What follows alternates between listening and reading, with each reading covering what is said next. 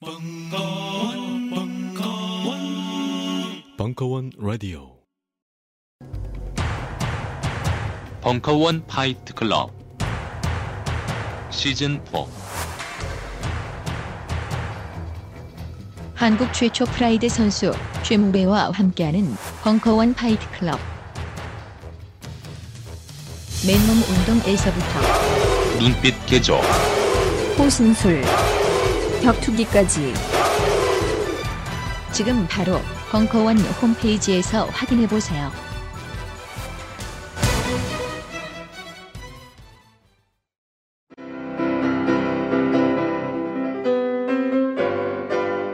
클래식은 너무 멀리 있거나 혹은 너무 가까이 있다.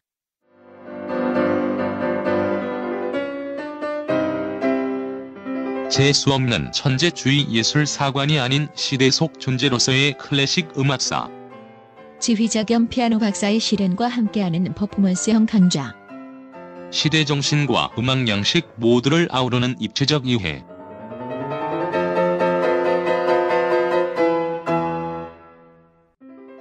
(2015) 벙커원 울트라 스페셜.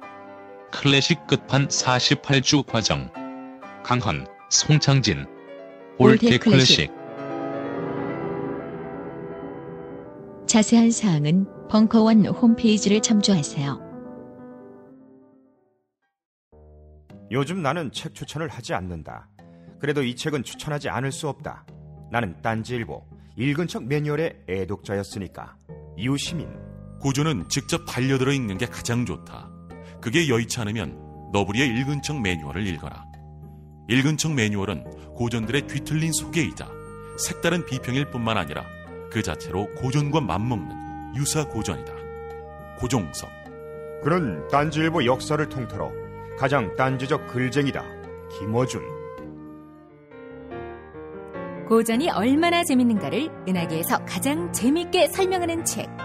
딴지 편집장 너브리의 고전문학 읽은 척 매뉴얼. 아직 고전을 모르는 분들께 그리고 이미 고전을 알고 있는 분들께도 강력 추천합니다. 지금 바로 전국 서점에서 만나보세요. 딴지 마켓에서 구입하는 분께는 저자 사인본을 배송해 드립니다.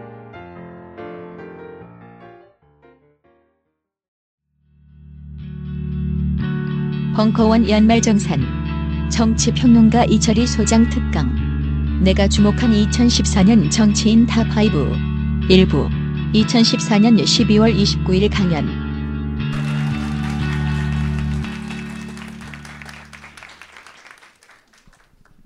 안녕하세요. 앉아서 하면 좋은데요. 앉으면 배가 많이 나오기 때문에 이 중요한 기로에 서 있습니다. 이제 앉을지 말지. 앉아요. 이게 이게 별로 안 가려지는 데라서. 아 이거 저 난감한 대목인데. 에.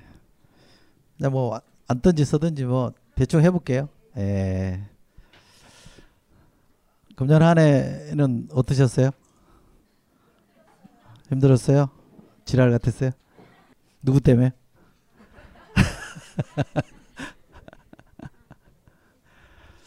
살기 힘들죠. 에. 그 힘든 거를 어, 정말 처절하게 느끼셔야 돼요. 선거에서 이기고 지는 게 어떤 의미인지 음? 어, 정말 4년 내내 5년 내내 이렇게 절절하게 느끼면 조금 달라질 수도 있어요. 근데 제가 뭐 이렇게 선거 졌다고 해서 절절하게 늦게 된다고 그래서 어 뭐 내가 아니 내가 지지하지 않은 다른 사람이 이기면 세상이 망한다. 이렇게 생각하지는 마세요. 예, 꼭 그럴 일은 아니에요. 근데 에, 선거에서 이기고 지는 게 대선을 기준으로 보면 여러분 5년 단위로 선거하잖아요. 그죠? 중간에 뭐 바쁘면 한두 번 빠먹을 수도 있는데 5년 단위로 하면 10번 하면 50년 걸려요. 되게 뭐 20살부터 투표한다고 치면 대선 한 10번 정도 할 거예요. 그죠? 평균? 몇 번 이길 것 같아요? 몇 번 못 이겨요. 따지고 보면. 그죠? 근데 이게 오래되지 않은 과거에 두 번이나 이겨놓으니까 10년 집권했잖아요. 그죠? 두 번 이기고 두 번 진 것처럼 보이니까 이게 이기는 게 굉장히 눈앞에 와 있는 것 같은데 아주 옛날부터 살으신 분들 입장에서 보면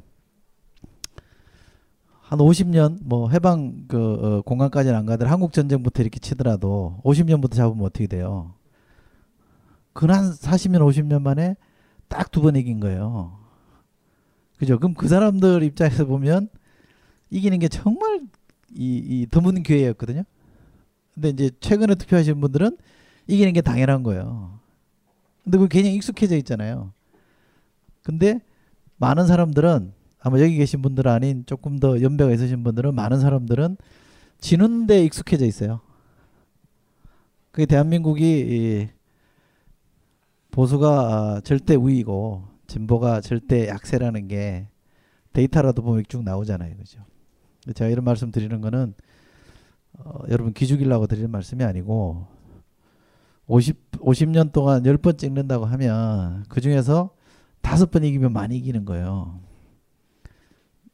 김대중 대통령 때부터 찍은 사람은 이제 세 번 남은 거야. 세 번 남은 거예요.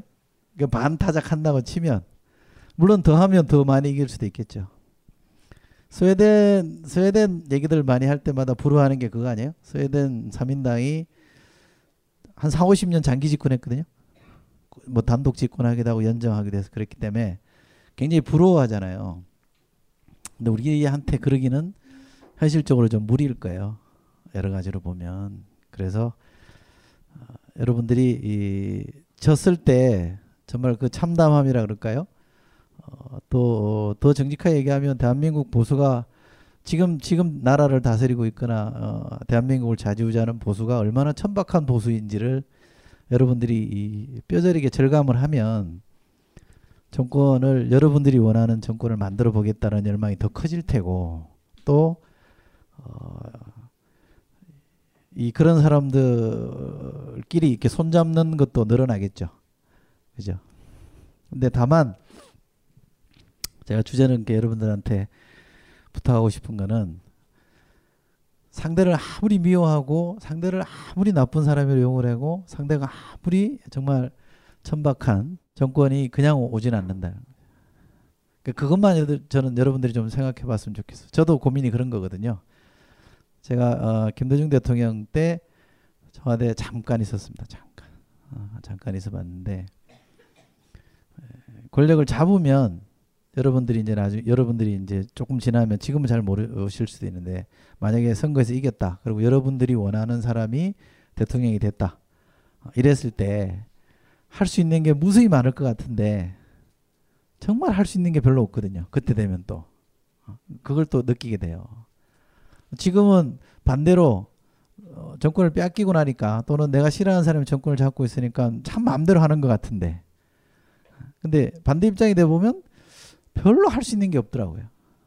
어, 김대중 대통령은 그야말로 산전수전 다 겪은 사람이잖아요. 이렇게 죽을 고비도 넘기고 뭐 어? 대선도 여러 번 나왔고 지역 기반도 튼튼하고 동교동이라는 이른바 핵심 그룹도 있었고 그럼에도 불구하고 할 수 있는 게 별로 없더라고요. 노무현 대통령 때도 그랬어요, 사실. 노무현 대통령도 어, 그렇게 노력을 많이 하고 뭐 사실 많은 걸 주겠다 대연등 대연정까지 제안하면서도 뭔가를 해보려고 그랬는데 잘 안 됐거든요. 그러니까 역으로 생각해 보면 정권 잡아도 할 수 있는 게 많지 않더라. 이게 또 현실이에요. 어? 근데 그거는 또 그 얘기 제가 왜 말씀드리냐면 어느 날 어느 날 우연히 정권 잡는다고 해서 우리가 원하는 개혁을 할 수 있지는 않더라 이거예요. 준비되지 않으면 준비하지 않으면 할 수 있는 게 별로 없어요. 특히 이 진보를 표방하시는 분들은 주장이 강하셔가지고 좀만 마음에 안 들면 바로 뭐라 그러잖아요. 어? 어, 예를 들면 그런 게 굉장히 강하죠. 그게 진보의 저는 강점이라고 생각해요. 진보는 우선 따지는 스타일이잖아요. 그죠? 왜 진보가 따져야 되겠습니까? 진보가 뭐 품성이 나빠서 어, 따지는 거 그거 아닐 거라고 저는 생각하거든요. 저는 진보의 장점은 따지는 거라고 봐요. 왜 그러냐면 진보는 그 어떤 규정을 하든 지금의 이 시대 이 상황 이 현실 스테이터스 코 현상이나 현실을 바꿔보자는 거잖아요. 현실이 만족하면 진보할 일은 없죠. 그죠? 뭔가 바꿔보자는 거죠. 변화를 갈구하잖아요. 근데 이 변화가 어디로 가야 될지는 아무도 몰라요. 정답이 없잖아요. 미래에는 정답이 없어요. 보수는 왜 쉬우냐면 현실에서 자기가 누리고 있는 이익이 눈앞에 분명히 와 있기 때문에 그걸 지키기만 하면 돼요. 보수는 그래서 별로 분열이라는 게 별로 없어요. 자기 거를 지켜야 될 게 분명하기 때문에. 근데 진보는 이, 이 현재 존재하는 이 현실을 부정하고 더 나은 대로 나가려고 하는 거기 때문에 존재하지 않는 현실이잖아요. 그거는 감론을박이 있을 수밖에 없어요. 그러니까 진보가 무지 따지는 스타일이 될 수밖에 없는 거예요. 그건 어쩔 수 없어요. 제가 볼 때는 진보라는 이념을 표방하는 이상 그거는 피할 수 없는 저는 숙명이라고 보는데 그러다 보니까 무지 따지죠. 좀 과도하게 따지는 경우들이 있어요. 제가 어디 가서 그런 얘기를 가끔 하는데 진보가 얼마나 따지기를 좋아하는지를 예를 들면 제가 대학원 다닐 때 학술 그 당시 학술 운동이라는 게 있었습니다. 이렇게 대학원생들끼리 이렇게 모여서 연합 서클을 만들어 가지고요. 어, 뭐 거창하게 이론적으로 좀 어떻게 해보자 뭐 이런 학술 운동이라는 걸 표방한 적이 있는데 제가 이제 한국정치연구회라는 데 있었습니다. 제가 정치학과를 다녔기 때문에 그 이제 운영위원장이 이, 에, 통일부 장관한 이종석 선배가 당시 이제 운영위원장이고 저도 운영위원이었는데 그때 우리가 이제 워크샵을 가기로 했거든요. 전체 이제 한국정 한국정치연구회 전체가 워크샵을 가기로 했어요. 근데 가기 전에 이제 운영위원들끼리 모여서 회의를 하는데 아, 어디에 브레이크가 걸려가지고 밤새 토론을 했냐면 네? 아시는 분 아실지 모르겠는데 밥을 해 먹을 거냐 사 먹을 거냐 가지고 밤새 토론했어요. 정말 해 먹자는 자의 노장 논리도 정말 논리정연하고 예? 사 먹자는 사람의 논리도 정말 논리정연해서 근데 결론을 못 냈어요. 그러니까 저는 진보의 강점이 때로는 단점으로 드러나기도 해요. 그러니까 진보가 분열로 망한다는 얘기는 저는 어느 정도 부합한다, 사실에 부합한다고 봅니다. 그거는 어, 진보가 가지는 특성이 그렇기 때문에 그래요. 근데 대신에 보수는 뭘로 망하죠? 부패로 망하죠. 그러니까 이익이라는 걸 눈앞에 있는 이익이라는 걸 분명해서 확인해서 단결은 잘 되지만 그 이익이라는 게 에, 끼치는 해악이 또 부패라는 게 있죠. 그래서 보수는 부패로 망하고 진보는 분열로 망한다. 이게 뭐 법칙은 아닙니다만 대체로 저는 경향성이 일치한다고 보는 편입니다. 그래서 그래서 어, 제도를 디자인할 때 진보가 분열한다는 걸 전제로 제도 디자인을 하면 잘 이게 이, 이 분열하는 게 강점으로 드러나기도 하고요. 그게 에, 잘못 제도 디자인을 해놓으면 굉장히 안 좋은 해악으로 나타납니다. 그래서 우리가 선거 제도를 얘기할 때 에, 비례대표제가 좋다고 하는 이유는 진보의 그런 음, 특성이 단점으로 안 나타나고 장점화될 수 있기 때문에 그렇게 얘기하는 겁니다. 근데 이게 소선거구제 단순 다수제라고 하면 분열하는 사람은 무조건 지게 돼 있거든요. 그렇잖아요? 여러분 투표장에 가 보면 소선거구제 단순 다수제라는 한 표라도 많은 사람이 이기는 거예요. 한 선거구에 한 명씩 뽑는 게 소선거구제입니다. 그리고 무조건 한 표라도 많은 사람이 이겨요. 이렇게 되면 어떻게 되냐면 1등하고 2등한테 표를 몰아줄 수밖에 없어요. 3, 4, 5, 6등은 아무 의미 없는 표가 되기 때문에 1, 2등한테 표를 몰아주거든요. 그러면 항상 양당제 큰 정당 두 개 중심으로 이렇게 기득권이 형성이 돼요. 그러니까 나머지 정당이 굉장히 손해를 많이 보잖아요. 그럼 분열하면 손해잖아요. 그러니까 왜 지금 야권은 틈만 나면 통합합시다. 틈만 나면 연대합시다. 단일합시다. 이렇게 얘기하는 게 이 선거 제도에서는 불가피한 선택이라고 저는 봐요. 어쩔 수 없는 선택입니다. 나누면 지니까. 근데 이걸 너무 자주 반복해서 쓰니까 그거 말고는 다른 게 없어 보이니까 좀 비, 빈약해 보이잖아요. 그러니까 중간에 있는 많은 분들이 좀 실망을 하고 막 그런 거거든요. 근데 제도 효과를 놓고 보면 그 불가피한 선택이라고 보는데 이게 비례대표제로 가면 다 찍고 싶은 사람 찍어요. 그러니까 소선거구제의 단순 다수제는 우리가 말할 때 전략적 투표라고 정치학에서 얘기하거든요. 내가 진짜 좋아하는 사람이 아니라 이길 만한 사람한테 표를 몰아주니까 전략적 투표라고 그래요. 근데 비례대표제로 가면 다 자기 찍고 싶은 사람 찍으면 돼요. 왜? 득표한 만큼 비례해서 의석을 가져가니까. 그리고 그 다음에 자기들끼리 연합하거나 연대해서 집권하게 되는 거니까. 근데 분열하는 사람이 훨씬 좋죠. 그는 분열해도 자연스럽게 되는 거죠. 그러니까 요 두 가지 제도가 극단적으로 있는데 요 분열이라는 거를 보완해 줄 수 있는 제도가 뭐냐? 소선거구제 이는 속선거구제인데 분열을 그나마 순기능적으로 풀어줄 수 있는 게 뭐냐면 결선 투표제입니다. 결선 투표제 하면 1차 선거에는 자기 찍고 싶은 대로 찍어요. 그 다음에 1, 2등 가가지고 다시 결선 투표하니까 그때 가면 이제 전략적 투표를 하죠. 그래서 정당학자들 중에는 어, 결선 투표 제도가 훨씬 좋은 제도다 이렇게 얘기하는 사람이 있어요. 근데 어떤 제도를 선택하든 저, 정답은 없으니까 저는 비례대표제나 결선 투표제가 진보에게는 유리한 제도라고 저는 생각해요. 어, 그래서 어, 어떤 정치학자 미국의 어떤 유명한 정치학자 둘이서 한국 사람들이 굉장히 좋아하는 하버드대에 어, 제가 하버드대 다닌 놈이랑 매, 매주 보잖아요. 아, 워낙 자랑질을 해대서 제가 아, 아, 아, 그래서 제가 하버드대 교수를 인용할 때는 꼭 하버드대 나온 놈이라고 얘기를 합니다. 아, 학부를 나온 친구니까. 근데 그 친구는 학부는 안 나왔거든요. 근데 그 두 교수가 분석한 바에 의하면 비례대표제를 채택한 나라일수록 중도 좌파의 집권 가능성이 훨씬 늘어나고 단순 다수제 소선거구제를 채택한 나라일수록 중도 우파의 집권이 훨씬 용이하더라. 그러니까 제도로만 놓고 보면 뭐래요. 근데 그러니까 지금은 무조건 비례대표제로 도입하자 이렇게 하면 좌파가 무조건 이기느냐? 그것도 정답은 아니에요. 제도라는 거는 그냥 틀입니다, 틀. 근데 그 틀을 가지고도 얼마든지 엉뚱한 결과가 나올 수 있기 때문에 저는 제도만 가지고 정답이라고 보는 것에 대해서 별로 동의 안 하는 편이거든요. 문제는 이제 정치라고 할 때는 정치력에 대한 문제니까. 주제가 오늘 제가 주목한 다섯 명의 정치인인데 다섯 명 꼽기가 쉽지 않더라고요. 그래서 딴 데서 시간을 좀 끌다가 넘어가야 되는데 어, 첫 번째는 뭐 어, 어, 어쨌건 대통령이니까요. 대통령에 대해서 얘기를 어, 하고 싶은데 여러분들 다 다 뭐 이렇게 각자의 판단을 다 갖고 계시니까 특별히 뭐라고 드릴 말씀은 없습니다. 아, 그래서 가치상으로 놓고 보는 건 아닙니다. 그러니까 예, 순서상으로 보면 음, 그 박근혜 대통령에 대한 저의 평가는 좀 인색한데 어, 여러분은 어떻게 보는지 모르겠습니다만 저는 개인적으로 모든 것을 박근혜 대통령 책임으로 모는 거 모는 방식에 대해서는 반대하는 편입니다. 그 별로 실익이 없더라. 옛날에 MB 때 해보니까 어? MB를 굉장히 조롱했잖아요. 진보가 굉장히 조롱했지 않습니까? 바보로 생각하고 막 어, 나쁜 놈이고 악마화 시켰는데 실제로 그것이 이, 이, 이쪽 진영에서 이기는데 별 도움이 안 되더라는 게 제 생각입니다. 그래서 저는 박근혜 대통령에 대해서 별로 이렇게 그 개인을 악마화하고 싶은 생각이 별로 없습니다. 또 그 전략이 유효하지 않다고 보는 편인데 다만 제가 나름 평론가라는 전제하에서 바라보자면 이것만큼은 제가 분명히 얘기할 수 있을 것 같습니다. 박근혜 대통령은 그 이 헌법에 보면은요 입법권은 국회에 있죠. 행정권은 대통령에게 있습니다. 두 개 이렇게 나눠져 있습니다. 그러니까 대통령은 행정부의 수장입니다. 행정부를 이끌어가는 우두머리거든요.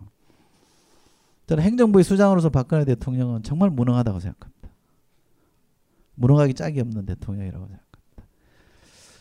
이 행정 시스템을 이렇게 끌고 가는 게 쉽지 않은 리더십이거든요. 이게 뭐 그냥 끌고 가지는 게 아닙니다. 예를 들면 어, 큰 사고가 나면 공무원들은 예를 들면 이제 세월호 참사 같은 게 나잖아요. 나면 공무원들은 딱 기능 정지됩니다. 스톱입니다. 아무도 책임 안 집니다. 딱 그러고 가만히 있어요. 뭔가를 하려면 따져야 되고 돈 들어가야 하는 일이 생기기 때문에 이후에 정산할 때 책임져야 되거든요. 그러니까 딱 수도하고 있습니다. 그러니까 유능한 행정가는 딱그 수준에 따가면 대통령이 노무현 대통령이 그렇게 했죠. 책임은 내가 진다. 이렇게 이렇게 해라. 라고 이제 지시를 해줍니다. 근데 이번에 박근혜 대통령이 그걸 안 했어요. 그리고 니들 뭐 하냐 이 얘기만 한 거예요. 니들 뭐한 놈들이냐 이렇게 얘기했는데. 근데 지시를 기다리는 사람한테 욕만 뒷다 먹었으니까 그 사람들이 할 일이 별로 없는 거죠. 그러니까 이게 저는 유능과 무능을 가르는 기준일 수 있겠다고 생각합니다. 그러니까 대통령이 자기 행정부를 어떻게 관리하고 다스려야 되느냐 이건 굉장히 중요한 문제입니다. 이게 정치적으로만 대통령이 어떻게 하느냐도 중요한 게 아니라 어, 지금 뭐 공무원들이 우리가 공무원 연금이라는 걸 보니까 공무원이 한 100만 정도 된다는 사실을 여러분들이 이제 인지하게 되잖아요. 이 100만뿐만 아니라 뭐 더 넓어질 수 있죠. 근데 이, 이 방대한 관료 조직을 어떻게 움직일 거냐라는 게 대통령이 가져야 될 소양 중에 덕목 중에 굉장히 중요한 대목인데 저는 굉장히 무능한 대통령이라고 생각합니다. 이 행정부 조직을 움직일 줄을 몰라요.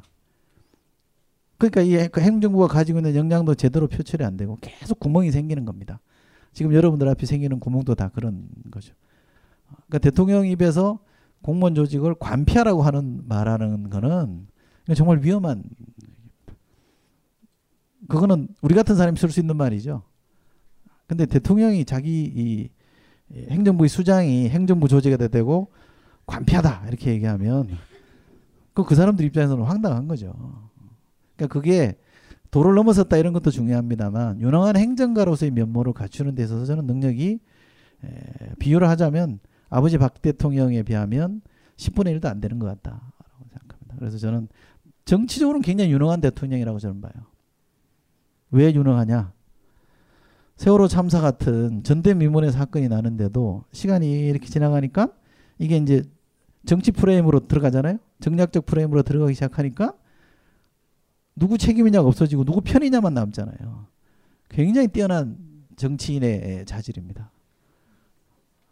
아쉽게도 굉장히 뛰어난 자질. 그러니까 이게 이 사안을 이게 정의의 문제, 옳고 그름의 문제도 네 편, 내 편의 문제로 바꿔내는 이른바 프레임의 관점에서 보면 굉장히 뛰어난 정치인입니다. 그래서 육사 지방선거 같은 경우도 누가 봐도 제야 될 싸움이잖아요. 그죠? 그런데도 뭐 안 졌잖아요. 뭐 이겼다고 보기는 어렵지만 안 진 싸움이고 730은 완벽하게 이겼죠. 네, 완벽하게 이겼습니다. 그러니까 대한민국은 4월 16일 이전과 이유가 다른 게 아니라 730 이전과 이유가 달라졌습니다. 아, 이건 굉장히 중요한 문제인데 어, 진보를 표방하시는 분들 중에 대한민국 진보들 중에 갖는 편견이 하나 있습니다. 어, 어떤 사안을 탈정치화 시키면 좋은 해법이 나올 것처럼 생각하는 것은 저는 틀렸다고 보는 사람입니다. 그러면 안 됩니다. 이게 탈정치화를 줄기차게 외쳤던 사람이 누구냐면 블레어가 그랬습니다. 영국의 총리라는 토니 블레어가 신자유주의를 받아들인 총리잖아요. 자기는 정치인이 아니라 그랬어요. 나는 지금까지 정치를 해온 게 아니다. 그리고 어떤 의사결정할 때는 정치적 프레임으로 하면 안 된다라는 얘기를 하니까 굉장히 탈정치화를 시켰습니다.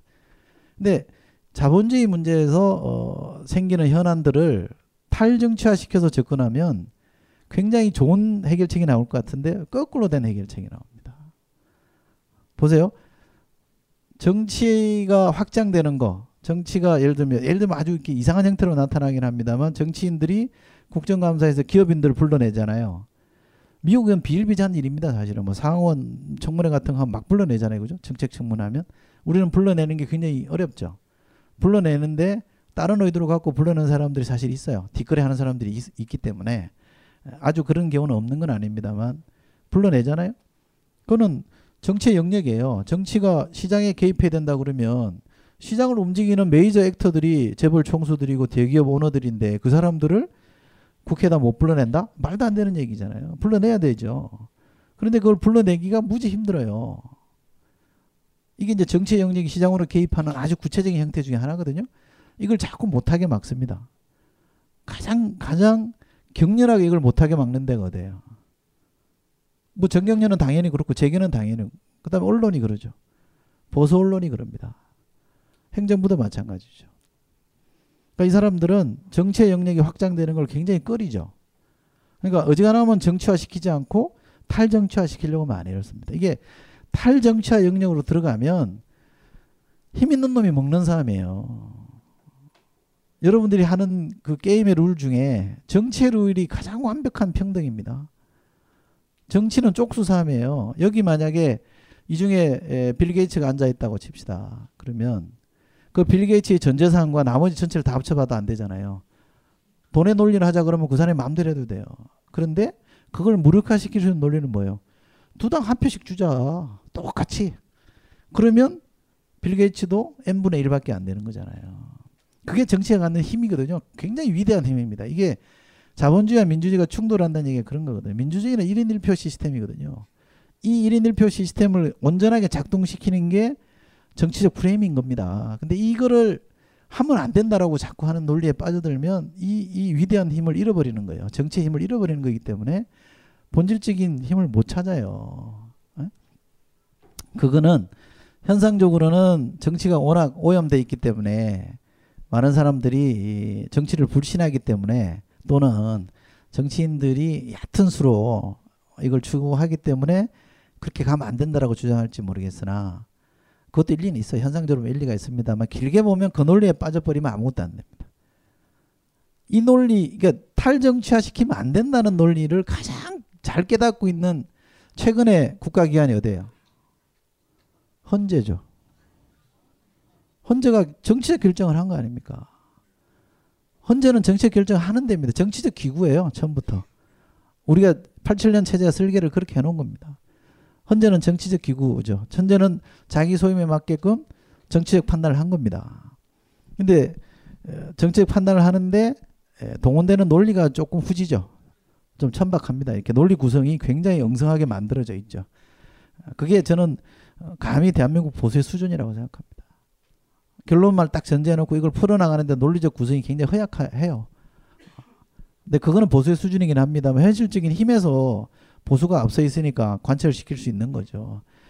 그러니까 정치적 결정을 해야 하는 기구가 정치적 결정을 한 겁니다. 이걸 시비 걸면 저는 안 된다고 생각해요. 야, 니들은 정치적인 중립을 지키고 탈정치적인 결정을 해야 된다. 이렇게 말하는 거는 그 제도 디자인 자체가 그렇게 안 돼 있습니다. 저는 그렇게 해서 냉정하게 봐야 된다고 생각하고요. 그래서 이 문제를 풀어가는 데 있어서는 어, 사실은 누가 이렇게 어느 학자가 이렇게 얘기한 게 좀 정확하다고 보는데 어쨌든 헌재가 정치적 결정을 하지만 본질은 외피는 드러내고 있는 외양은 법률적 논리를 제시를 해야 되거든요. 아무리 자기가 정치적 결정을 그렇게 하고 싶어도 동원할 수 있는 논리가 없으면 못하는 거죠. 그게 민주주의인데 이 양반들은 과감하게 했어요. 숨은 의도가 뭐다 안 하는 거는 그 양반들이 알았으니까 이상하게 그분들은 알아요. 아는 숨은 의도가 있는 거잖아요. 그걸 근거로 해서 그렇게 만들었잖아요.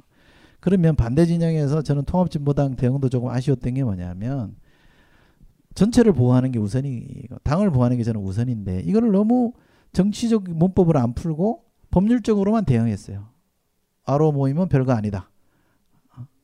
예를 들면 어, 고법에 가서는 어, 아로 모임이 예를 들면 이렇게 얘기합니다. 아로 모임이 예, 당 행사다 이렇게 주장을 했고 헌재 가서는 당 행사랑 무관한 거다라고 주장했다는 거예요. 이게 모순이죠. 그러니까 어떤 정치학자가 어, 헌재는 어, 정치적 결정을 법률적 외피를 갖고 했어야 되는데 그걸 안 했고 어, 통합진보당은 법률적 외피를 갖기는 하지만 정치적 결정을 해서 이걸 보고를 하고 대응을 했어야 되는데 대응을 못한 거죠. 그러니까 양자가 너무 대로 대놓고 한 대응이 거꾸로 됐다 이런 지적을 하는데 저는 상당히 일리가 있다고 생각합니다. 안녕하세요. 딴지마켓 조립 PC 전문 업체 컴스테이션의 이경식입니다. 혹시 알고 계십니까? 용산 선인상가에 빛나는 1층 130호. 제 머리 때문에 빛나는 건 아니고요. 저희 컴스테이션이 여러분들을 기다리고 있는 곳입니다. 2014년 가을 저희 컴스테이션은 전국의 컴퓨터 호객님들을 탈출시켜 주기로 결심했습니다. 더 이상 용산에서 어리버리하게 돌아다니지 않아도 될 우리 딴지스를 위해 신뢰와 정직함으로 컴스테이션이 선인상가 1층 130호에서 여러분들을 기다리고 있겠습니다. 친절함이 무엇인지 경험해보고 싶으신 분들은 주저하지 마시고 놀러오세요. 마음을 담아 설명드리겠습니다. 전국의 딴지스들이 엄지손가락을 치켜 세울 때까지 최선을 다하겠습니다. 지금 당장 궁금하시거나 나오시기 부끄러우신 분들을 위해 휴대전화도 개방해 놓겠습니다. 011-892-5568번 전화 주십시오. 고맙습니다. 컴스테이션은 조용한 형제들과 함께합니다.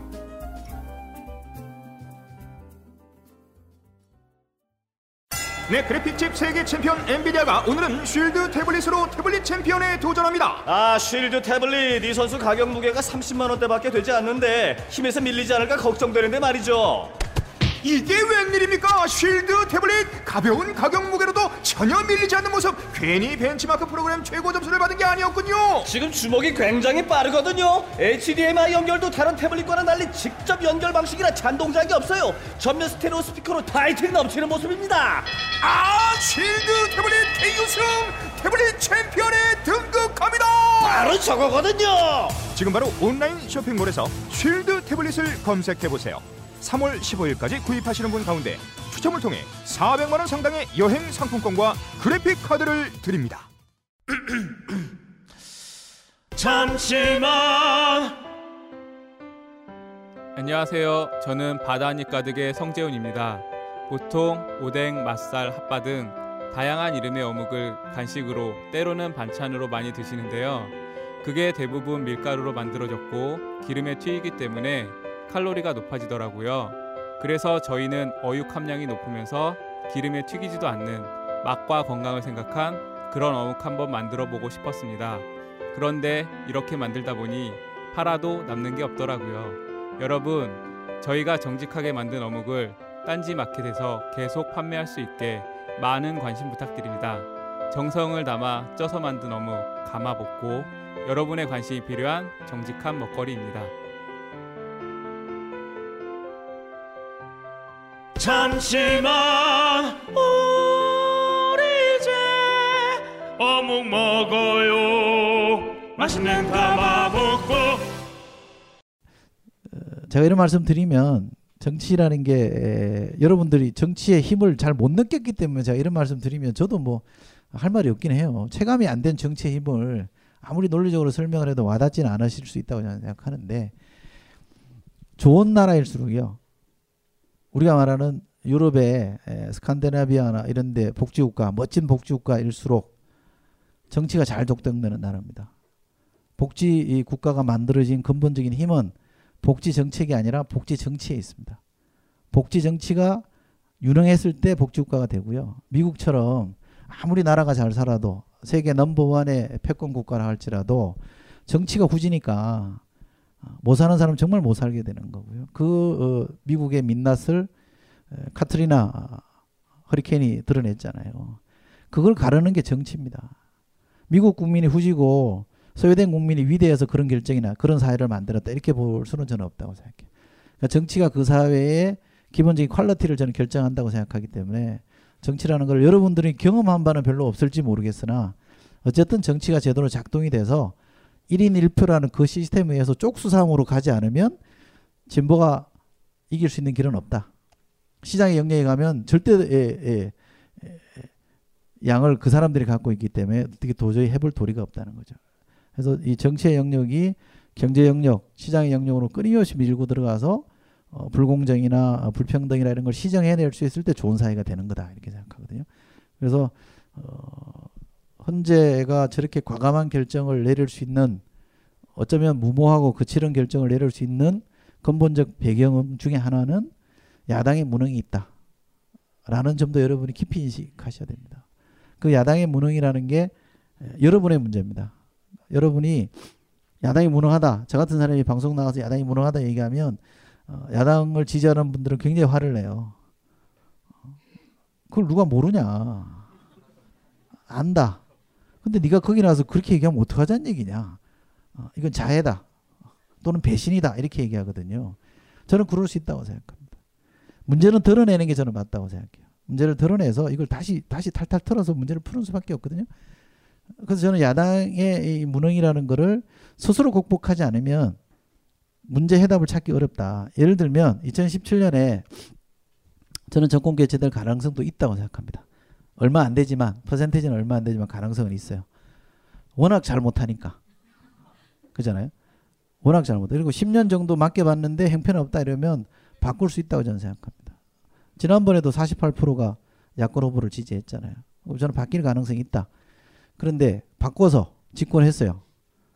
어떤 힘과 어떤 구도로 원하는 바를 관철할 거냐. 굉장히 어려운 사람. 그래서 지금 지금 실력이 있는 야당, 실력 있는 진보를 만들어 놓지 않으면 집권해도 5년은 못 갑니다. 보세요. 2016년에 만약에 불행하게도 2016년에 야당이 졌다. 새누리당이 원내 가반호수를 갖고 있다. 2017년에 유행이 이겼다. 뭘 할 수 있을까요? 국회에서 다수당이 털어버리면 할 수 있는 게 별로 없습니다. 그렇잖아요.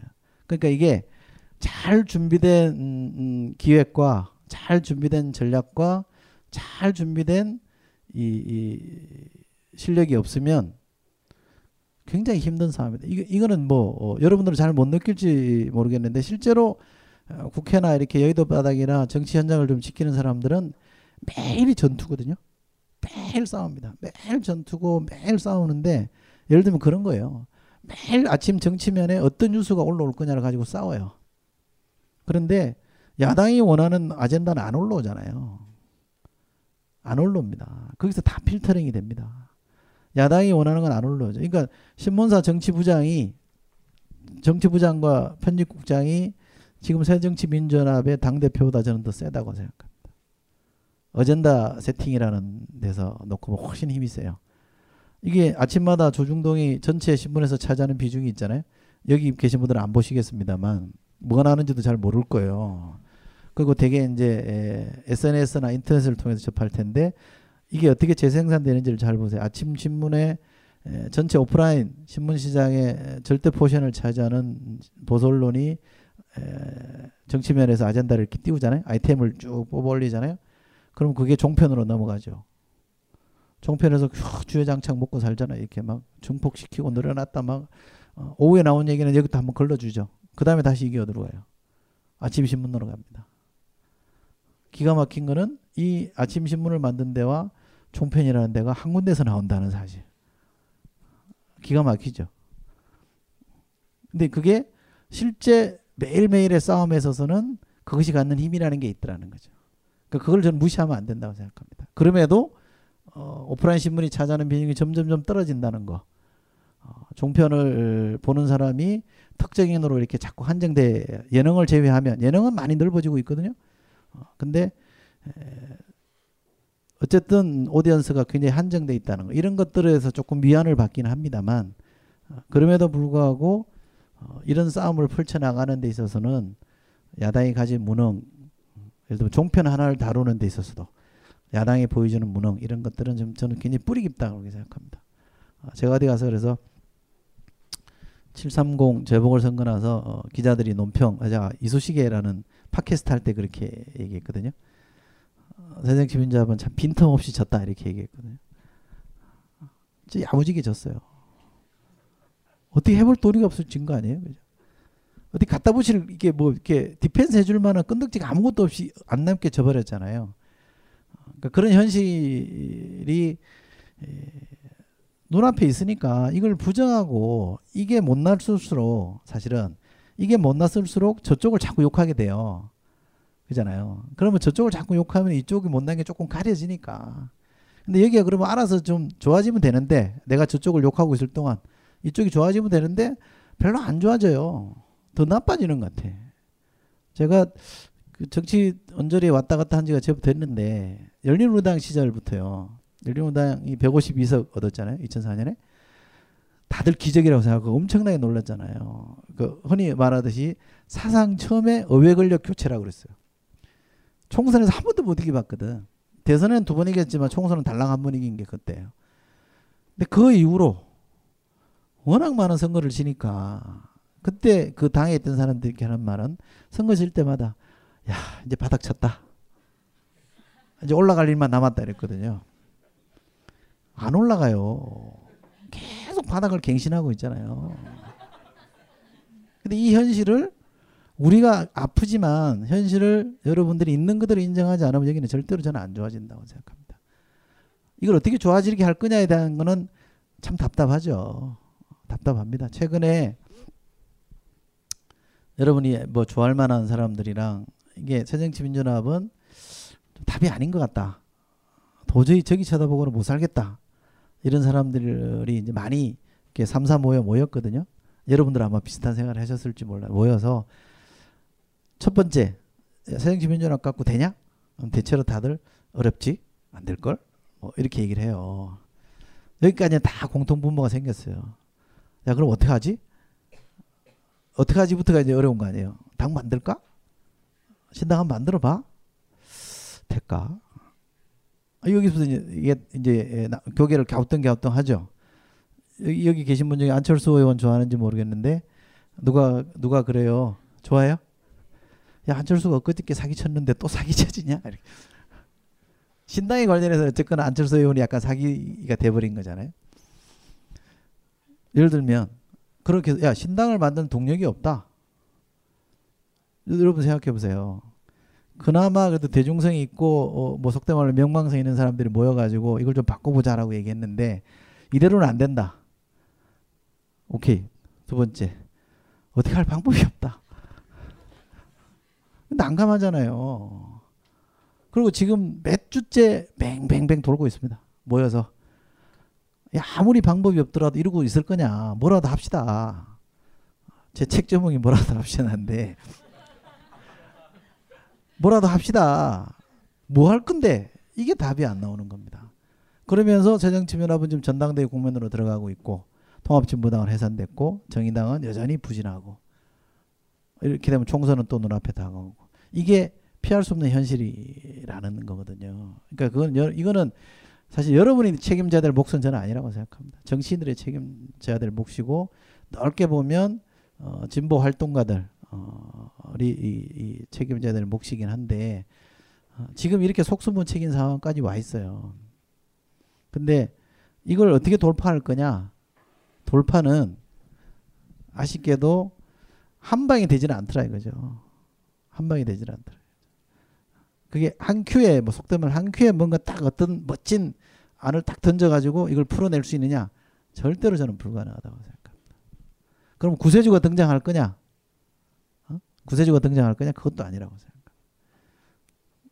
전 세계 아마 전 세계에 좀 과장되게 얘기해서요. 전 세계에 어, 역대 진보가 섰던 거의 대부분의 방법을 다 써봤거든요. 정당도 보세요. 신당 만들기도 했고 쪼개기도 해봤죠. 합치기도 해봤고 뭐 온갖 거 다 해봤어요. 근데도 지금 저 당은 20%밖에 지지를 못 받아요. 근데 저 당에 새정치민주연이라는 정, 저 정당 안에 통합진보당과 정의당을 빼놓고 거의 모든 야권 세력이 다 들어가 있어요. 엄청난 정당이에요. 사실은 야권이 예, 비보수, 보수가 아닌 비보수 진영이 저렇게 한 당에 많이 들어가 본 예가 별로 없어요. 우리 우리 현대 정치사에 정당사에. 근데도 맥을 못 써요. 어? 그러니까 이, 이런 현실을 여러분들이 좀 어, 있는 그대로 봐야 된다고 생각. 있는 그대로 봐야 되고 있는 그대로 인정을 해야 된다고 생각합니다. 그 속에서 2016년을 보고 2017년을 봐야 된다라고 생각하는데 제가 생각하는 제가 주목한 정치 한 명 했는데 이제 한 명 했는데요. 한 명 하고 이쪽으로 넘어갈게요. 야당으로 넘어가면 누구 좋아하세요? 박원순? 안철수? 나 정치인 아니에요. 문재인? 어, 아니죠? 아니죠. 네. 문재인? 김부겸? 문재인 왜 아무도 반응이 없어? 없어요? 정봉주, 봉주루. 좋습니다.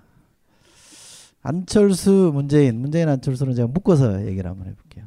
어, 좋은 정치인인가요?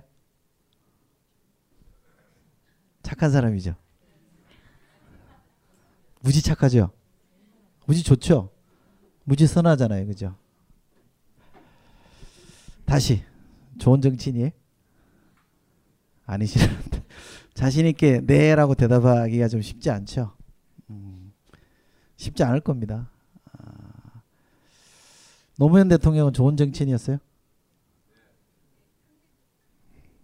상대적으로 노무현 정치 노무현이라는 정치인은 저는 아주 뛰어난 정치인이라고 생각합니다. 어, 예를 들면 이런 거 하나만 제가 예를 들어볼게요. 2012년 대선 때 그 당시 시대 과제, 시대 정신이 뭐라 그랬어요? 복지와 경제 민주화라 그랬죠. 그죠? 근데 여러분 그때를 유심히 들여다본 분들은 기억할지 모르겠는데 복지와 경제민주화인데 그 성과를 박근혜 후보가 다 가져가 버렸어요. 경제민주화는 김종인 박사를 데리고 가면서 가져가 버렸고, 그죠? 복지는 별것도 없어요. 뭐 뭐 뭐 몇 마디 이렇게 하고 어? 뭐 원칙이선 뭐 자본주의니 뭐 이런 얘기하고 무상급식 오세훈이가 뻘짓하니까 나는 그렇게 안 해요. 저는 무상급식 할 겁니다. 어? 반값 등록금 할 겁니다. 이러면서 마치 친복지인 것처럼 돌아서서 터닝을 했단 말이에요. 그래갖고 시대 과제라고 얘기하는 무상급식과 경제민주화에서 여론조사 해보니까 박근혜가 더 잘할 것 같다는 거야. 기가 막히게. 여론조사 해보면 그렇게 나왔어요. 이, 이, 이 얘기를 왜 말씀드리냐면 여러분들이 냉정하게 한번 보세요. 경제민주화 복지와 문재인 안철수 간에 얼마나 상관성이 있어요. 다시 말씀드리면 경제민주화 복지가 안철수나 문재인의 아젠다예요? 아니죠. 냉정하게 아닙니다. 박근혜도 아니었죠. 아닌 건 맞습니다. 자, 2002년으로 돌아가 보세요. 2002년에 신행정수도 건설이라는 정말 메가 메가 정책을 꺼내놨어요. 포퓰리즘이죠. 이쪽에서 보면 포퓰리즘인 겁니다. 저 새끼 말도 안 되는 얘기를 한다 이거죠. 수도 공동화라 그래서 엄청난 광고를 때렸어요. 먹혔어요? 안 먹혔죠. 다시 질문 드려보면 지방 균형 지역 균형 발전 에? 그 지역 자치 뭐 이런 얘기잖아요. 그죠? 지방 자치, 지역 균형 발전 뭐 이런 아젠다의 결론이 신행정 수도 건설이란 말이에요. 이거 노무현 후보 거요? 아니에요. 그건 노무현 후보의 아젠다였어요. 노무현 후보가 처음 국회의원이 되고 나서 명패 던지고 어? 처음 국회 나서 명패 던졌거든요. 청문회 때 전두환한테 던졌잖아요. 그러고 나서 원직 던지고 막 이러는 와중부터 그 양반이 일관되게 주장했던 게 지방자치고 지역균형 발전이었어요. 그래서 세운 연구소도 지방자치 실무연구소였어요. 그걸 십몇 년 한 겁니다. 그리고 끊임없이 지역주의 도전해서 출마한 거, 부산시장 나가고 부산에 출마한 거는 다 그런 원칙에 부합해요. 자기 아젠다에 충실한 행보를 10년 넘게 보내온 거예요. 보여준 거예요. 그러니까 저쪽에서 뭐라 그래도 노무현은 지역균형 발전 이 아젠다의 주인인 겁니다. 그걸 정치학적으로 보면 이슈 오너십이라는 표현이 있어요. 그 이슈는 오너십이 노무현한테 있었던 겁니다. 그러니까 그게 먹히는 거예요. 진정성 있게 먹히는 거고 그게 포퓰리즘으로 매도가 안 되는 거죠. 그런데 이게 2012년으로 오면 경제민주화든 복지든 안철수 문재인의 아젠다가 아니에요. 그 두 사람이 그걸 위해서 한 게 없어요. 동의한 거는 맞죠. 그러나 그 사람들이 정치를 안 했던 사람들이기 때문에 뭐 말도 안 돼요 사실은. 자연스럽게 그 사람들이 거기에 대해서 투자하거나 헌신한 게 없어요. 그러니까 그 사람의 아젠다가 아닌 거죠. 그러니까 누가 뺏어가면 쑥 뺏어가는 거예요. 뺏기는 겁니다. 이게 저는 중요하다고 생각하는 겁니다. 그러니까 우리가 대중들을 설득할 때 표로 설득을 하든 어 뭐 이게 마음으로 설득하든 간에 대중을 설득할 때 누군가가 나타나서 좋은 얘기만 하면 그 사람을 지지할 것 같으냐? 저는 그렇지 않다고 봅니다. 정치인들에게 마음 주는 게 절대 그렇지 않습니다. 그리고 우리가 우리가 정치인들한테 어떻게 주장을 하냐면 그 사람이 살아온 길을 보면 앞으로 어떻게 할 건지 보인다는 거잖아요. 그잖아요. 그런데 진보가 맹신하는 것 중에 하나 뭐냐면 비전을 얘기하면 된다는 거예요. 비전이라는 게 앞으로에 대한 얘기이긴 합니다만 자기 삶과 무관한 비전을 제시할 수는 없어요. 무슨 얘기냐면 2012년에 여러분들이 만약에 후보를 고를 수 있는 힘이 있는 사람이다. 2012년에 어? 내가 후보를 간택할 수 있는 선택할 수 있는 힘이 여러분에게 있다. 그럼 어떤 후보를 선택했어야 되느냐? 누구 누구였을까요? 안철수, 문재인, 이정희. 그, 그 질문을 던져야 돼요. 그러니까 어, 진보가 2012년 준비를 아무것도 못한 겁니다, 사실은. 정말 진보가 2012년에 대한 준비가 돼 있었다 그러면 어, 다 소설이긴 합니다만 문재인 안철수 같은 사람을 진작에 끌어냈어야 돼요. 진작에 끌어냈어야 되고 최소한 제가 볼 때는 문재인 안철수가 어, 경제민주화나 복지에 오너십이 없는 사람이라고 하면 민주당만큼은 그 정책에 대해서 목숨 걸고 밀고 갔어야 돼요. 그래서 경제민주화 복지가 민주당 거다. 라는 것만 분명히 돼 있어서도 그 두 사람 얹어서 가면 돼요. 레일을 위로 깔아놨으니까 그냥 위에 타고 지나가면 되는데 그것도 안 했어요. 그리고 딱이 흐름을 보니까 새로운 인물을 원한단 말이에요. 정치를 안 해본 사람을 원해. 그러니까 이제 안철수 문재인한테 주목한 거잖아요. 그 둘 중에 한 사람을 끌어냈어요.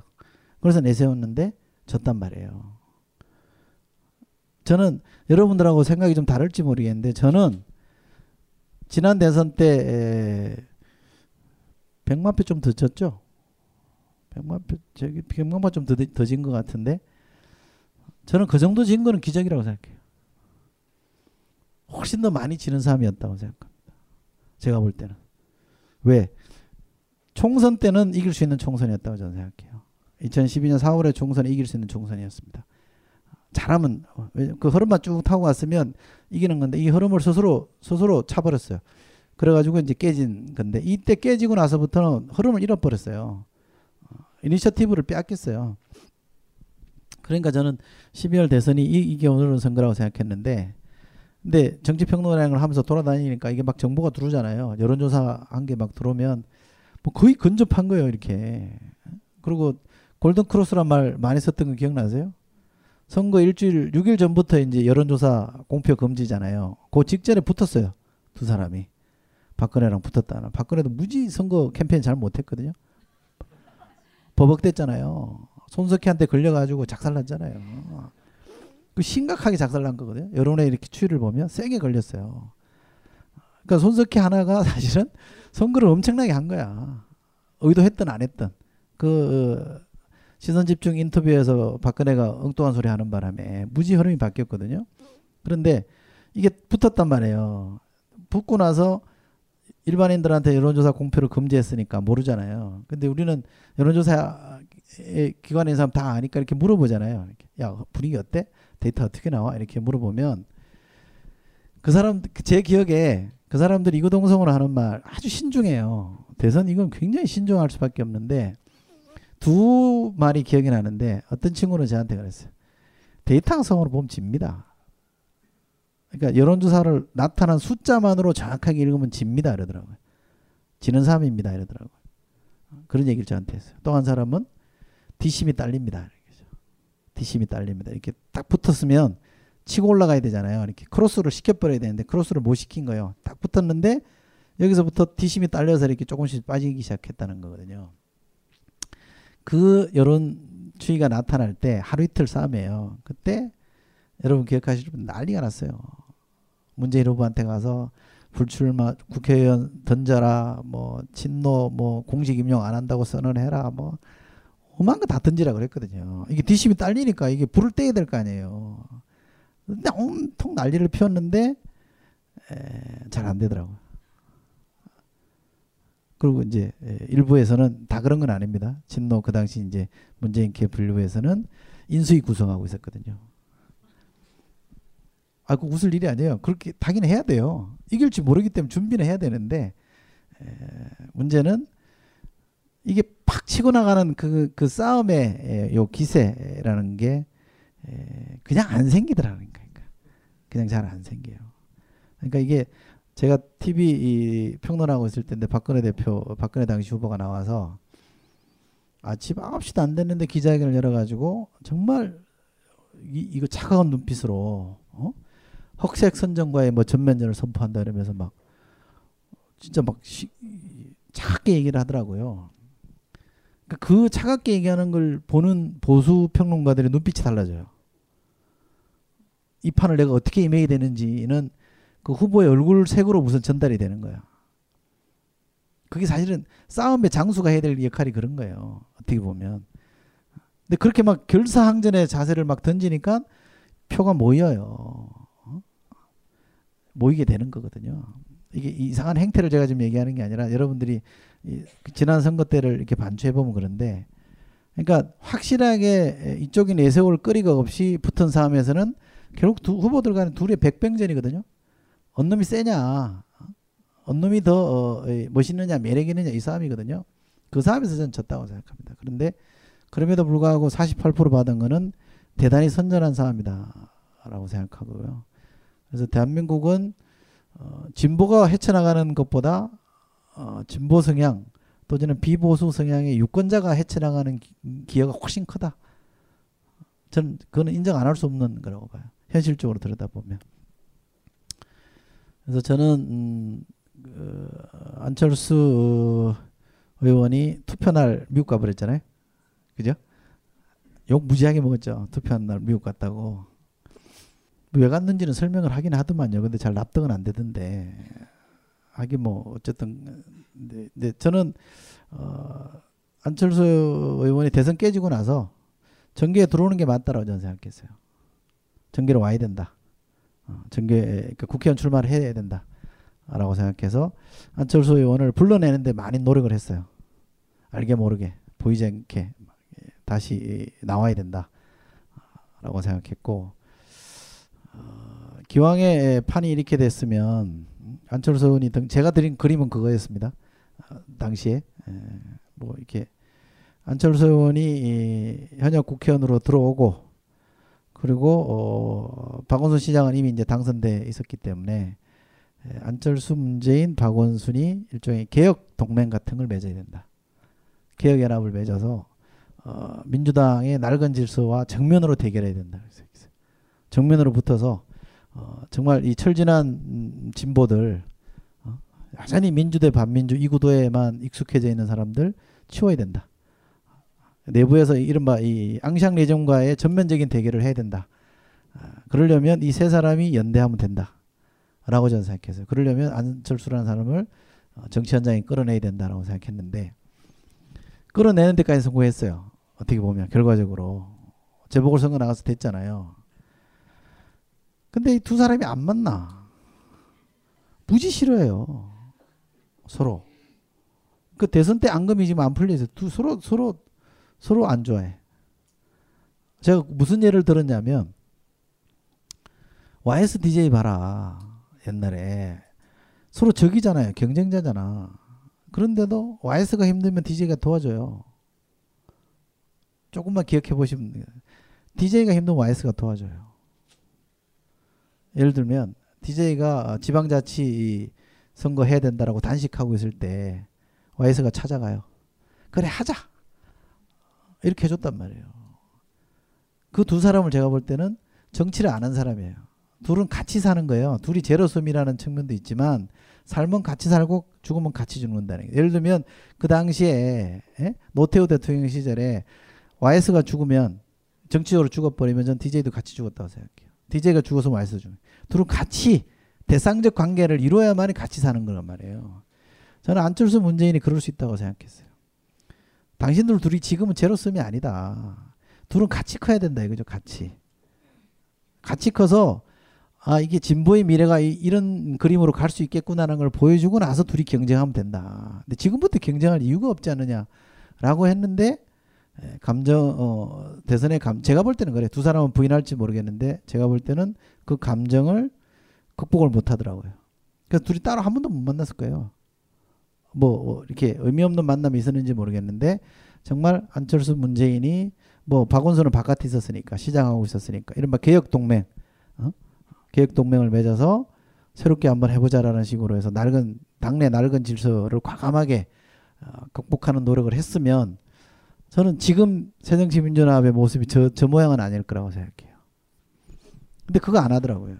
그래서 저는 저는 두 사람한테 정말 아쉬움이 많습니다. 감히 감히 저는 관전자 입장에서 평론가 입장에서 바라보자면 또는 어, 야권에 애정이 있는 사람의 입장에서 바라보자면 두 사람이 정말 정치적 성장이 왜 저렇게 더딘지 왜 이렇게 진화의 속도가 더딘지는 정말 저는 음, 답답해요. 정말 이렇게 정치가 사실 압축 성장이 잘 안 돼요. 실제로 정치인들이 이렇게 해보면 경험이 어느 정도 어, 수반되지 않으면 성장이 잘 안 되는 게 맞더라고요. 제가 볼 때는.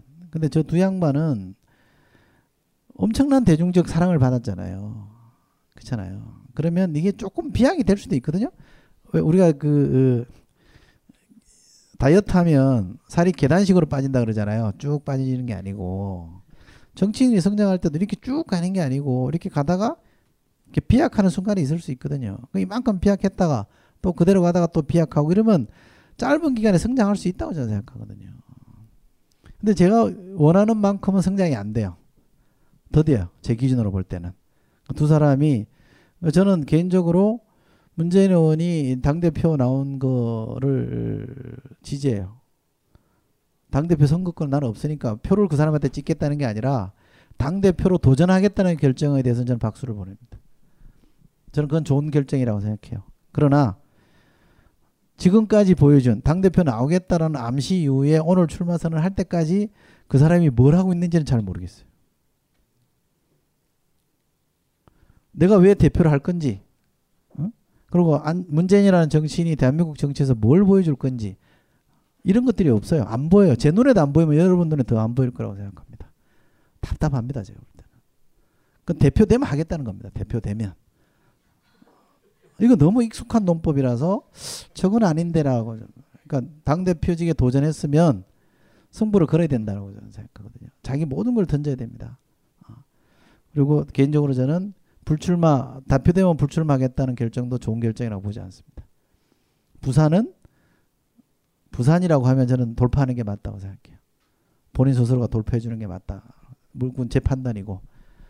그래서 당 대표 나오는 결정은 뭐 아 충분히 나 박수 쳐줄 수 있는 좋은 결정이라고 생각했는데 그 이후에 보여진 모습은 역시나 기대에 못 미친다라고 생각하고 안철수 의원은 그보다 더 전에 사실은 뭐 어, 그렇죠.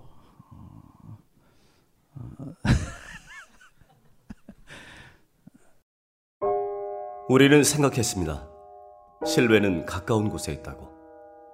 우리가 파는 것은 음료 몇 잔일지 모르지만 거기에 담겨 있는 것이 정직함이라면 세상은 보다 건강해질 것입니다. 그래서 아낌없이 담았습니다. 평산네이처, 평산네이처 아로니아 친. 지금 딴지마켓에서 구입하십시오. 말해봐요. 내 몸한테 왜 그랬어요? 그런 부분들은 이제 병원에서 제가 아니 그런 거 말고 내 몸이 왜 아프고 계속 뻐근한 건지 진짜 이유를 말해봐요. 진짜 이유가 궁금한가? 건강한 몸을 위해 애쓰지만 오히려 더 피곤해지거나 병원 신세지기 일수. 건강한 움직임을 찾기 위해 3월 21일 오후 3시 스쿨 오브 무브먼트 대표 최하란이 벙커원으로 온다. 이제 그만 골골대고 건강해지라. 졸라. 영감 왜 불러? 뒤뜰에 나다 놓은 단감 한강줄일 보았나 고왔지. 어째서? 이 몸이 늙어서 몸보신 하려고 뭐. 야 이 영감탱이야 아유 그거 딴지 마켓에다가 팔려고 내놓은 건데 그걸 왜 먹었어 어? 그렇습니다. 이번에 소개할 상품은 경상북도 청도의 할아버지 할머니 네외분께서 오직 맑은 공기와 청정한 햇볕만으로 숙성 건조시킨 씨 없는 감말랭이 1kg 들이 상품입니다. 탁월한 항암 효과와 겨울철 감기 예방, 거기에 달콤 쫄깃한 풍미까지. 청도의 감말랭이 장인네외께서 하루 오직 10kg만을 생산하는 진정한 웰빙 식품을 백화점 판매가의 절반 값으로 오직 딴지마켓에서만 만나보실 수 있습니다. 광가루 따위 섞지 않는 100% 간의 수공업 울트라 웰빙 먹거리 청도 순결한 감말랭이 지금 바로 딴지마켓에서 만나보세요. 연말연시 선물용으로도 좋습니다. 저는 그, 여러분들 좋아하세요. 여러분들 좋아하는 걸 제가 좋아하지 말라고 하는 게 아니고 또 좋아하는 마음에 험이 가기 위해서 자꾸 딴소리 하는 게 아니에요. 좋아하는 마음은 어쩔 수 없어요. 정이 가는 마음은 어쩔 수 없습니다. 그건 좋은 마음이에요. 그리고 내가 좋아하는 정치인이 있다는 것은 복입니다. 저는 지금 제 마음에 드는 정치인이 없거든요. 진짜로요.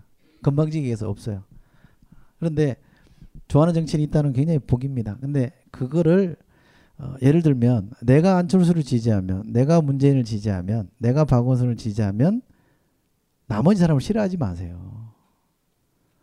그게 안 좋다는 겁니다. 이게 무슨 뭐 그 아이돌 그룹 팬클럽도 아니고 어, 서로 사생 팬에 대해서 누가 나오는데 박수 치는데 여기서는 막 싫어하고 그러면 안 되고 제가 볼 때는 세 사람이 무대 위에 이르고 있다. 아까 말씀한 안희정까지 만약 네 사람이 무대 위에 올라가 있다 그러면 이 무대에 관중이 많이 모이게 하는 게 우선이에요.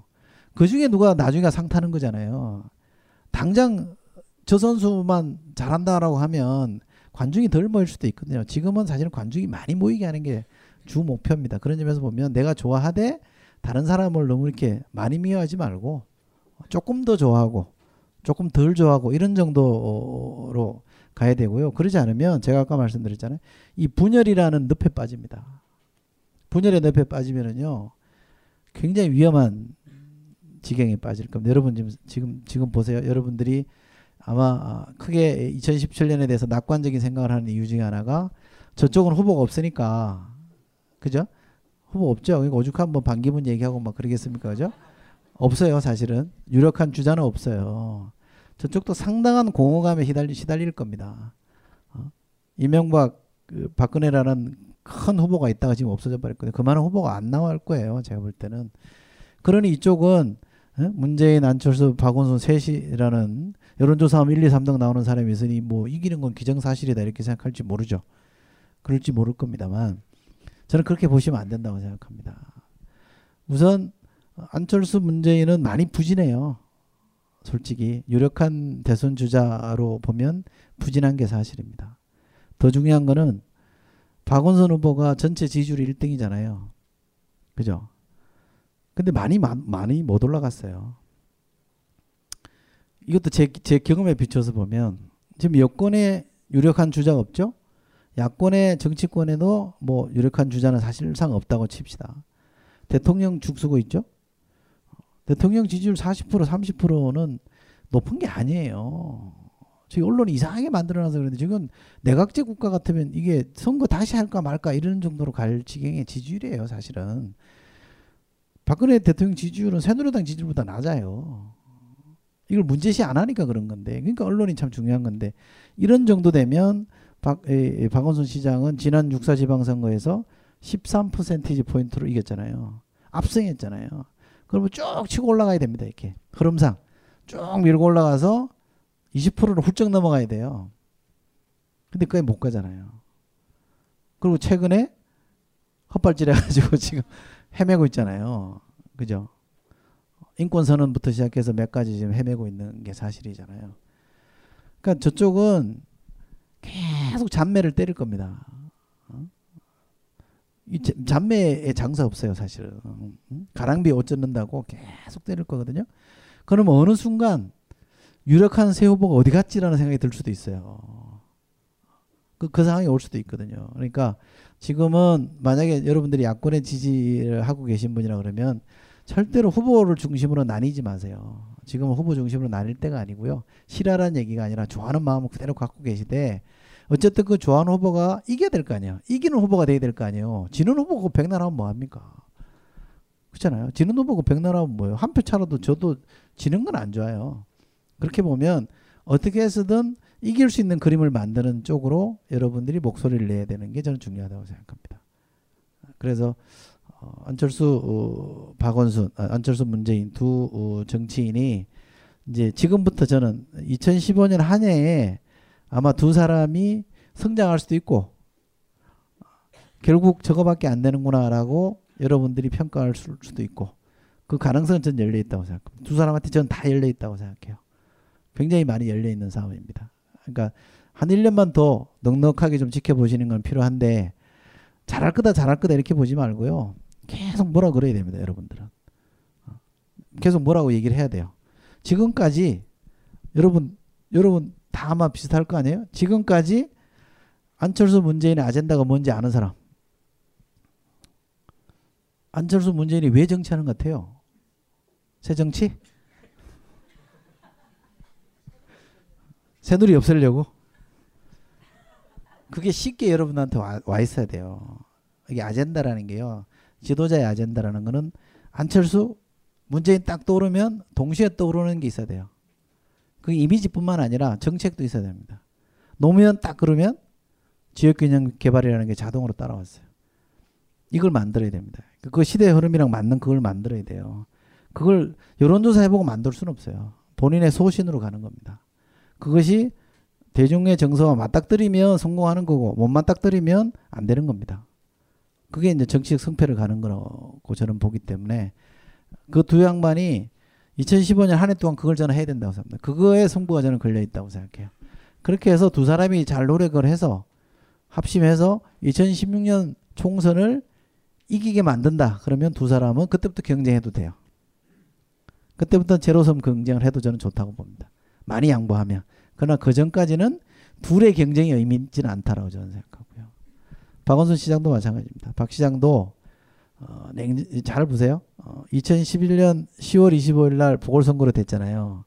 그 다음 되자마자 박원순은 정말 잘했죠. 어, 내 삶을 바꾸는 첫 번째 시장 뭐 이런 거를 선거 때 내걸었는데 정말 다른 모습을 보였잖아요. 소통하고 막 현장 다니고 이러면서 다른 모습 보였잖아요. 2014년 6월 4일 재, 재선되고 난 이후에 여러분 머릿속에 나와 있는 행보가 있어요? 기동민만 떠오를 걸. 내가 좋아하는 후배 기동민만 떠오를 걸. 그런 게 다 쌓이는 겁니다. 이렇게 쌓여서 어느 순간 탁탁탁 걸리는 거거든요. 이렇게 위기가 오는 건데 어, 어쨌든 거기는 이제 첫 신호가 왔으니까 잘 극복할 수 있으리라고 보는데 어, 위기가 한꺼번에 이렇게 쓰나미처럼 오는 것보다는 징후를 던졌을 때 받아들이면 전 정치인이 좋아질 수 있다고 생각합니다. 그럼 네 사람 했나요? 아니 전까지 한 다섯 사람 했는데 네 사람 했죠. 어, 여권에 박했고 야권에 박했고 어, 안철수, 문재인 했고요. 또 한 사람의 에, 주목하는 정치인이 누굴까? 아, 아니죠? 김부겸.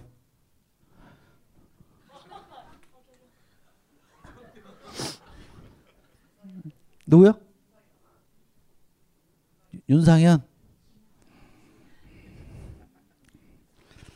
한거 아시군요.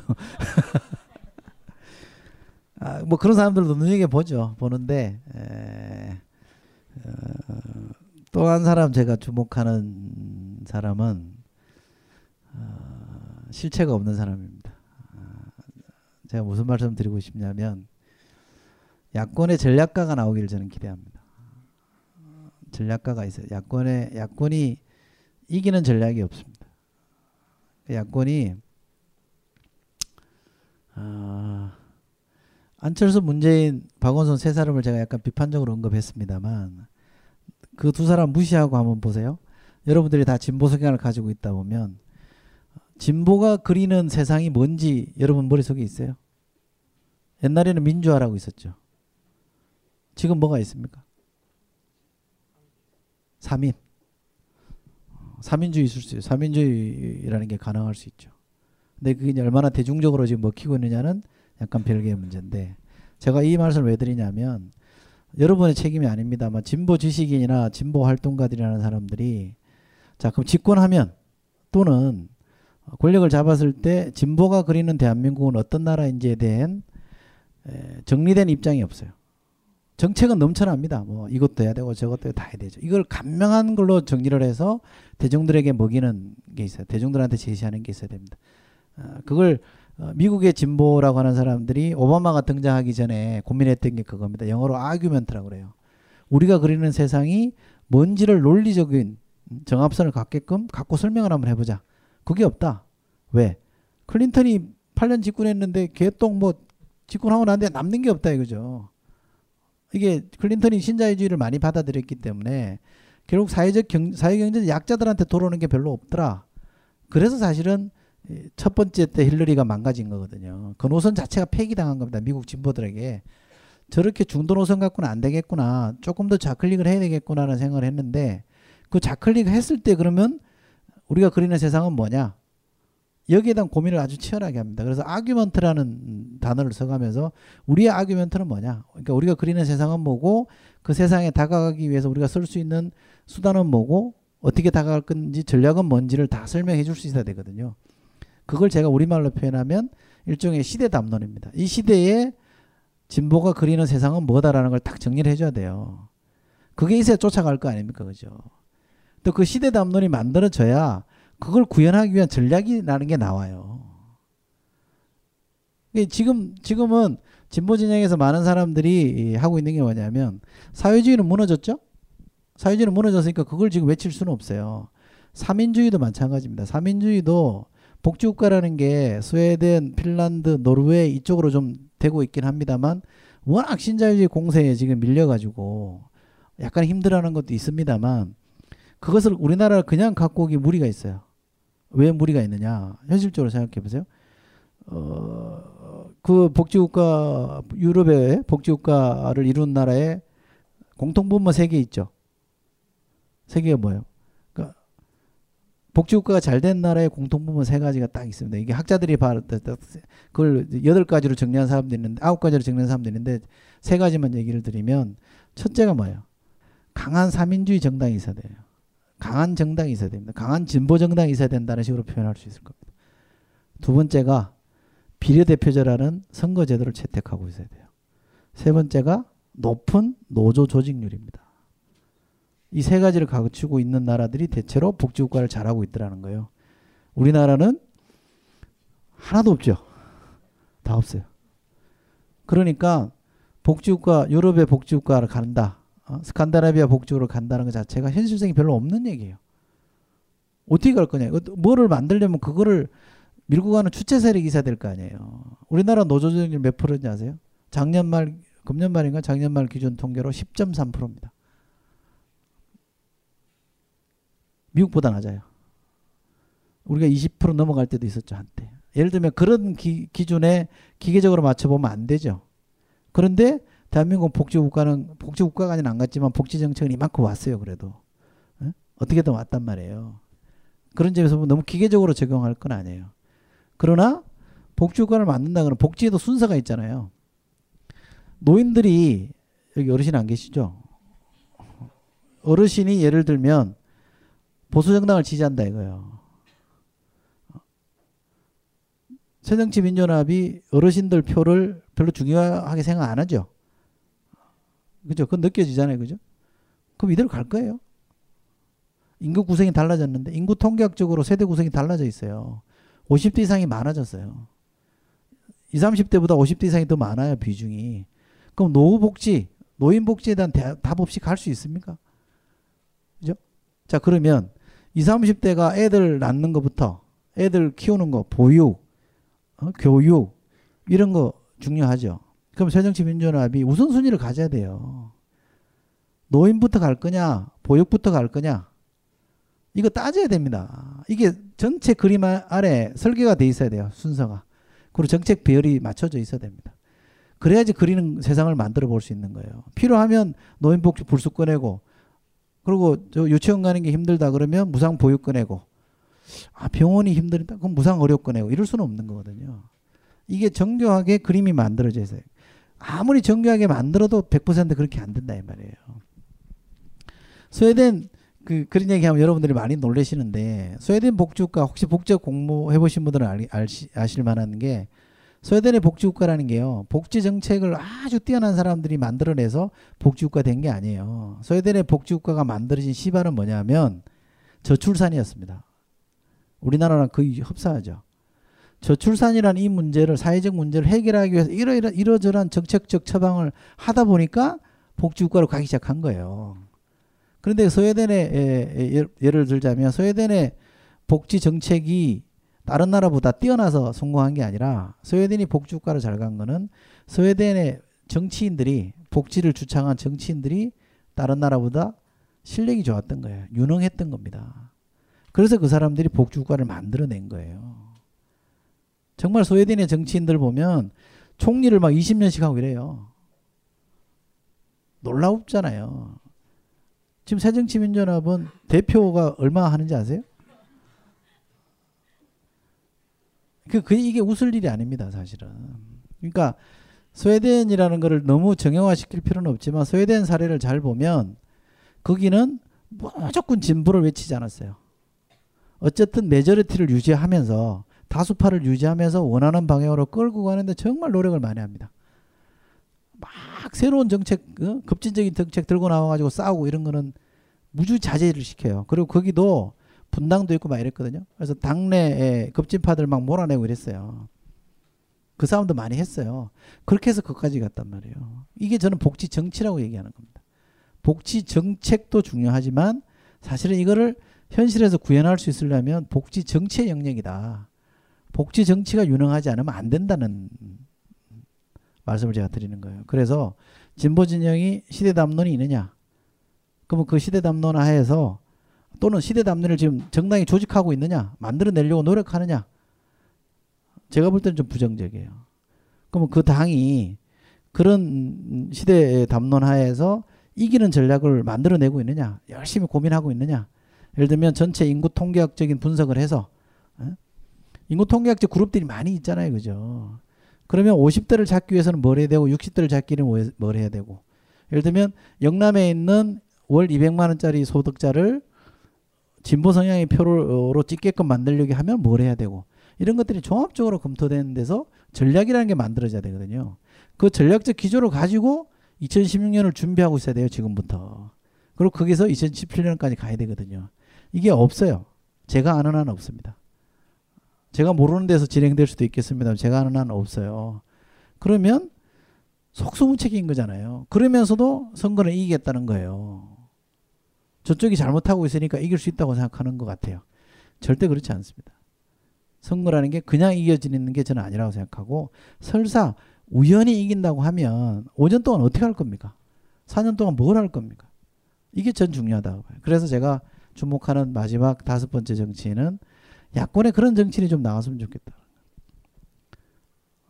그런 정신이 나와서 그런 고민을 같이 하고 그런 사람들이랑 네트워킹도 하고 모여서 같이 고민하고 풀어내고 그거를 당내에 문제로 던져내고 이러는 게 필요한데 그걸 아무도 안 한다는 거예요. 그러니까 제가 답답한 거죠. 그러니까 어, 지금 음, 우리 주제랑 비슷한 얘기인데 2부에서 다룰 얘기가 뭐 그런 얘기일 텐데요. 지금은 아까 여러분들이 보는 박원순, 음, 문재인, 안철수 이런 사람들은 다 이성계입니다. 이성계가 될 만한 사람이에요. 어? 그 이성계를 조선왕조의 창업의 왕으로 밀어올린 것은 정도전입니다. 지금 대한민국의 진보의 더 큰 불행은 정도전이 없다는 거죠. 이성계는 눈앞에 와 있어요 지금 몇 사람 보이니까 잘 만들면 돼요. 근데 그 그거를 만들어낼 어? 경세가 또는 전략가라고 할 수 있는 정도전이 여러분 눈앞에 안 보이는 거. 제가 알고 있는 한 새정치민주연합 내부의 국회의원들 중에는 없습니다. 이해찬. 아 이해찬은 이제 고려 황조를 창업하신 분이죠. 예, 예. 그분을 제가 폄하하는 게 아니라 전략은 제가 볼 때는 시대의 흐름을 타요. 그러니까 2002년에 승리의 주적, 주역들이 그때 이해찬 이런 분들이 주역이잖아요. 10년 뒤 2012년에 전 주역이 될 수 없다고 봅니다. 전략의 에, 말끝이 전략의 상당 부분은 상상력입니다. 전략이라는 게요. 여러분 나중에 혹시 전략을 공부하실 기회에서만 봐보세요. 전략은 절대로 합리적 대응이 아니에요. 합리적으로 대응하면 다 합니다. 그건 전략이 아니죠. 정도전이라는 사람이 조선왕조 창업하는 드라마를 한번 보세요. 그 영화 뭐 TV 나온 드라마가 아니라 실제로 드라마틱하는 스토리를 한번 보시면 정도전이라는 사람이 합리적으로 대응해서 조선왕조 창업한 게 아니에요. 그러니까 전략이라는 게 되게 뭐 클라우제비치를 거론하든 마키아벨리를 거론하든 어, 뭐 롬메를 거론하든 수많은 명장들이나 뛰어난 사람들의 전략은 합리적으로 잘 계산된 대응을 한 게 아니다. 그리고 전략의 상당 부분은 상상력입니다. 그 상상력이라는 거는 한 번 좋았던 사람이 지금도 좋을 수는 없어요. 저는 다 사람도 시대가 있다고 봅니다. 그 2012년에 꽃 피운 사람이 있으면 2012년, 2017년 이때 꽃 피우는 사람이 따로 있어야죠. 그래야 세상이 도는 겁니다. 이렇게. 새로운 세대로 넘어가야 되는 거잖아요. 근데 불행하게도 새정치민주화회는 이해찬 여러분들이 아는 이해찬 뭐 유시민 요 그룹 이하에 지금 새로운 전략가들이 안 나오고 있다는 거죠. 정도전이 없는 거죠. 조선왕조를 열 정도전은 지금 안 나와 있는 겁니다. 그 희한한 이성계는 나와 있는데 정도전은 없어요. 그게 제가 2014년에 좀 누군가는 있을 거다. 아, 또는 저도 계속 그런 쪽으로 많이 관심이 있으니까 많이 이렇게 어, 소통하고 찾아내려고 했는데 잘 안 찾아졌어요. 그래서 제가 제가 아는 한이라는 전자에서 볼 때는 아직까지 정도전은 없는 것 같다. 근데 나와야 되거든요, 이제.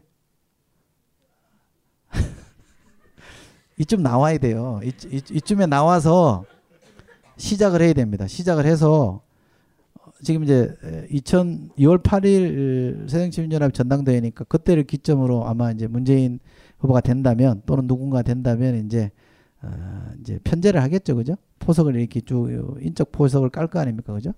그때 그 역할을 하는 사람들은 반드시 있어야 된다고 저는 생각해요. 그거 없이 그냥 가다 보면 좋은 거 뭐 우리 애들한테 사기치는 말 있잖아요. 열심히 하면 잘 된다. 사기잖아요. 열심히 하면 잘 안 되는 경우가 더 많잖아. 그러니까 정당의 지도자도 그렇게 하면 저는 안 된다고 생각합니다. 그런 점에서 다섯 명의 제가 주목하는 다섯 명의 정치인에서 비판적으로 평가를 했고요. 어, 뒤에는 질문 받는 거죠. 예, 내가 찾는 이생계는 이제 어, 그 정도전 이성계 얘기를 조금 더 재밌게 해보는 거는 어, 2부에서 하고요. 좀 쉬었다 해요. 10분? 10분 쉬었다 하겠습니다. 아 그리고요. 이 얘기 꼭 해달라 그랬는데 위에 가면 맛있는 커피 있거든요. 그거 사야 돼요. 이 강의는 벙커원 어플에서 동영상으로도 시청하실 수 있습니다. 벙커원 라디오